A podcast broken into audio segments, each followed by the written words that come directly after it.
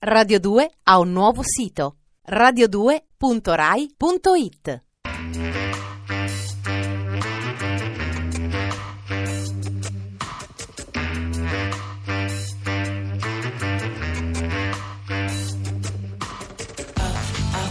Alle 8 della sera. Il racconto delle cose e dei fatti. 1914 di Luciano Canfora. Regia di Vittorio Attamante.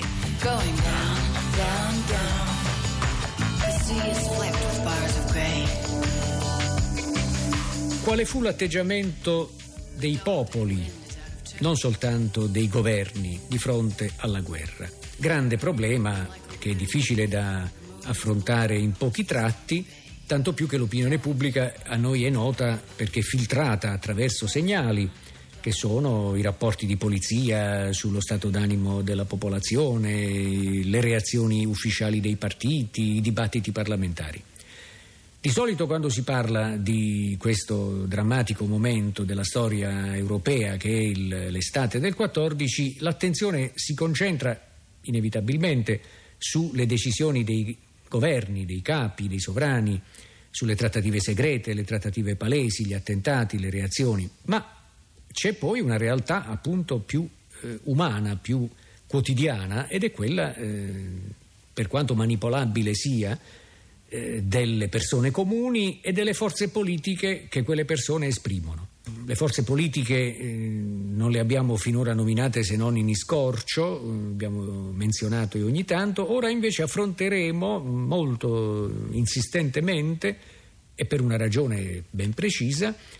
il comportamento di una formazione politica, i partiti socialisti d'Europa, posti dalla guerra dinanzi ad una alternativa drammatica. Aderire al conflitto, sostenerlo e con ciò stesso determinare una situazione paradossale dal punto di vista dell'ideologia e della pratica del movimento socialista unito in una internazionale appunto socialista e cioè schierare nei campi di battaglia, nelle trincee contrapposte, operai tedeschi contro operai francesi, operai italiani contro operai austriaci. L'esatto contrario dell'internazionale, l'esatto contrario dell'insegnamento del socialismo europeo. Oppure boicottare, cioè rifiutare la guerra, combattere contro i governi che la guerra avevano voluta, e quindi porsi fuori di quel coro osannante dell'unione nazionale, dell'unione sacra, in una posizione certamente difficile, con il proposito, eh, da un lato, di mantenere una coerenza, dall'altro magari di impedire il conflitto. Questo fu il dilemma dinanzi al quale essenzialmente i socialisti si trovarono. È giusto sottolinearlo, anche se altre forze politiche, come per esempio il centro cattolico in Germania, eh, avevano problemi analoghi. L'insegnamento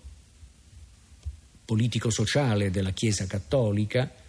di cui il nuovo pontefice Benedetto XV era autorevolissimo esponente, era antitetico rispetto alla volontà di carneficina all'affermazione nazionale o imperiale attraverso lo strumento della guerra. Quindi anche per il centro cattolico, in Germania particolarmente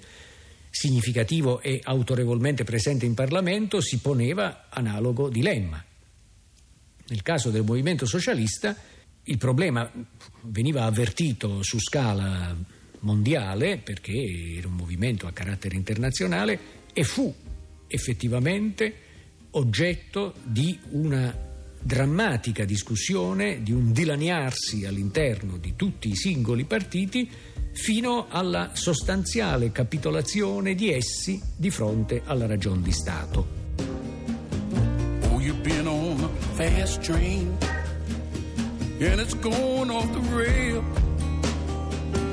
and you can't come back,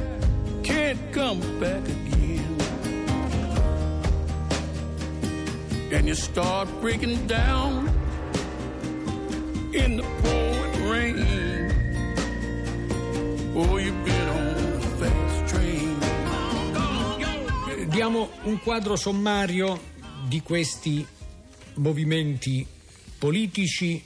e della loro discussione sviluppatasi nei mesi che precedettero e che immediatamente seguirono il 4 agosto del 14.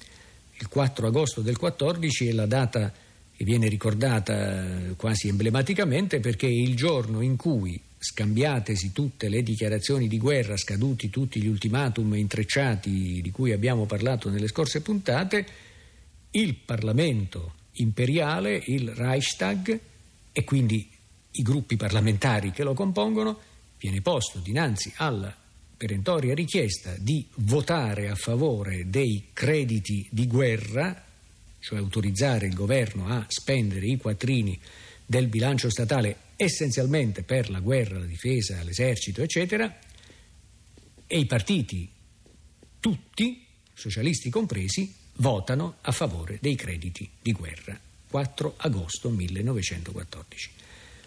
La discussione appunto ha dilaniato questi partiti prima e dopo quella fatidica data, prima per evitare di arrivare a quel punto e dopo per le recriminazioni reciproche e i dissensi che via via si approfondiscono. Qual è la situazione nei vari paesi europei?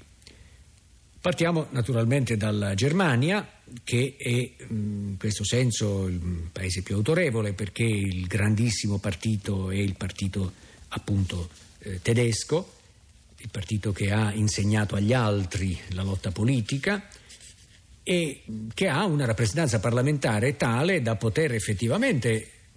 mettere in crisi o perlomeno intralciare significativamente l'operazione in corso, la, eh, il varo con il consenso parlamentare delle eh, operazioni belliche. Eh, tutti votano eh, in blocco i crediti compreso il giovane Karl Liebknecht che nella prima di queste votazioni appunto eh, aderisce alla disciplina di partito e quindi vota anche lui. Solo in un secondo momento, dinanzi all'evolversi della situazione, dinanzi alla trasformazione della guerra presunta lampo in guerra di posizione, in guerra di trincea, cominceranno a cambiare gli atteggiamenti, cominceranno a entrare in crisi delle certezze e fra l'altro anche eh, comincerà a farsi strada una formulazione di cui Liebknecht in particolare e Rosa Luxemburg sono artefici, cercare di spiegare che il nemico principale, nel caso della Germania, del popolo tedesco è il governo tedesco. Formulazione certamente non facile da far passare e che spezza l'unione sacra, eh, chiarendo un concetto che ovviamente rasenta il crimine passibile di una persecuzione giudiziaria, come infatti accadde, quello appunto secondo cui è il governo che ha comportamenti criminali, è il governo che colpisce il popolo portandolo alla guerra.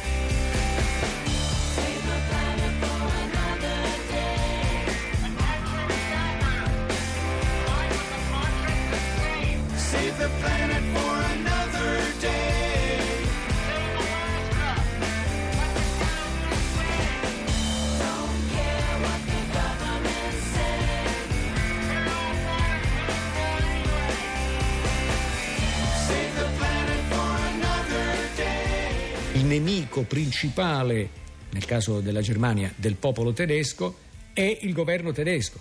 Non era facile che passasse un'impostazione del genere, che rimane ultra minoritaria, quasi una testimonianza, per varie ragioni, ivi compreso il fatto che il Partito Socialista stesso si è messo sul terreno legale di adesione all'ordine costituito, all'ordine esistente ormai da, da decenni e, e, dunque non facilmente può spostare i propri militanti su di una posizione così radicale. Lucida, certo, fondata, ma molto radicale, molto controcorrente, molto impopolare rispetto al senso comune, rispetto al cosiddetto sentire comune, rispetto all'andazzo circostante, rispetto a una sorta di spinta all'obbedienza Ricordiamo il famoso romanzo di Heinrich Mann, Il suddito, per cui il cittadino attraverso la scuola, attraverso l'esercito, attraverso la disciplina civile particolarmente forte nella Germania, è portato naturalmente all'obbedienza, al conformismo, al fare quello che il governo gli chiede di fare. È stato osservato all'epoca che il giornale dei socialisti tedeschi, cioè di questo partito così bene insediato nella società, tanto che Engels pensava che piano piano tutto l'esercito sarebbe diventato socialista,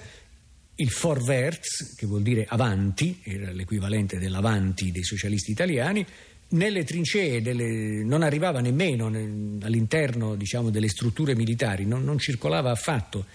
il che vuol dire che appunto la propaganda eventuale antibellicista sarebbe stata oltretutto totalmente inefficace rispetto al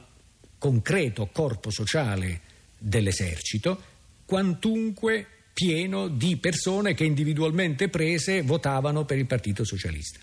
Le prime differenziazioni, insomma, eh, cominceranno almeno 12 mesi dopo quel eh, drammatico 4 agosto del 14. Fu un colpo mortale questo per il movimento socialista, il fatto che il maestro dei socialismi, cioè il partito tedesco, si comportasse in questa maniera. Fra l'altro era l'unico che avesse una rappresentanza parlamentare tale da poter incidere. La scelta compiuta dai socialisti tedeschi era inevitabile che si riverberasse nel resto del movimento, ma che si riverberasse in maniera, e questo eh, conviene sempre ricordarlo, schizoide, schizofrenica, in quanto imitano il comportamento, fra virgolette, patriottico dei socialisti tedeschi, i socialisti francesi portano i loro militanti nelle trincee a combattere contro i tedeschi. E questo sembra quasi un paradosso che ci sia una mimesi verso quel soggetto contro il quale ti accingi ad andare in trincea. E questa è la, la tragedia che il socialismo europeo ha, vi, ha, vissuto in quella circostanza. Ho nominato la Francia non, non a caso perché, bene o male, è l'altro grande paese europeo a tradizione socialista quantunque dopo la comune eh, le vicende del socialismo francese siano state assai contrastate grame, c'erano due partiti in contrasto tra loro per lungo tempo, poi alla fine unificati per iniziativa e spinta di un personaggio di grande rilievo, Jean Jaurès, militante, storico, dirigente, il quale li ha unificati, ma è pur sempre rimasto quello socialista un piccolo partito, quantunque dotato di prestigio, e non certo un partito delle dimensioni e del peso parlamentare di, di quello tedesco.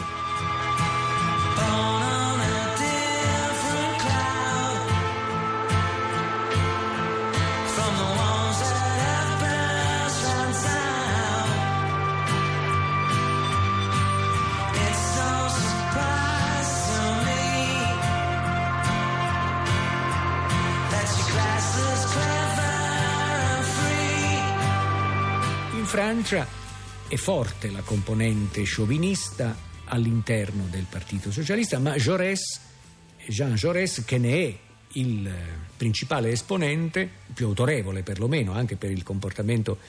che ha avuto e che politicamente si è rivelato redditizio di carattere unitario, lui è l'ispiratore della riunificazione dei socialisti francesi, nonostante Jaurès, dicevo, eh, sia contro la guerra. Jaurès cerca di fermare la, la, corsa verso il precipizio, si fa promotore ancora settimane dopo l'attentato di Sarajevo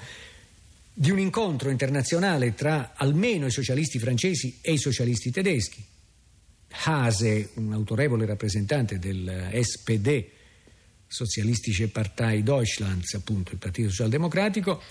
Hase viene a Parigi per parlare con lui e tentare una linea comune di contrasto verso eh, la fuga nell'abisso. Hase, fra l'altro, sarà di lì a qualche tempo uno dei rappresentanti socialisti che si staccano dalla maggioranza e formano, formeranno un partito eh, diciamo minore, eh, antibellicista, schiettamente antibellicista. Hase viene a Parigi per incontrare Jaurès, il loro incontro dovrebbe produrre perlomeno un comunicato comune di opposizione al, allo scivolamento nel conflitto, Jaurès viene ammazzato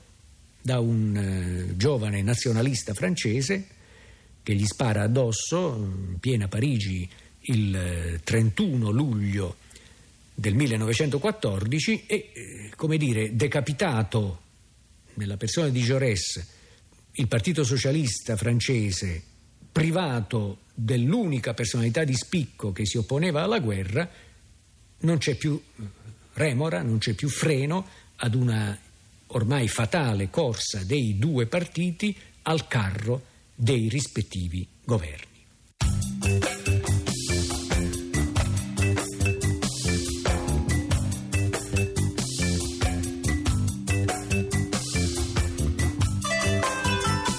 Trasmesso alle 8 della sera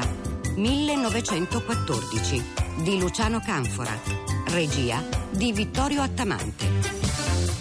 Radio 2 ha un nuovo sito radio2.rai.it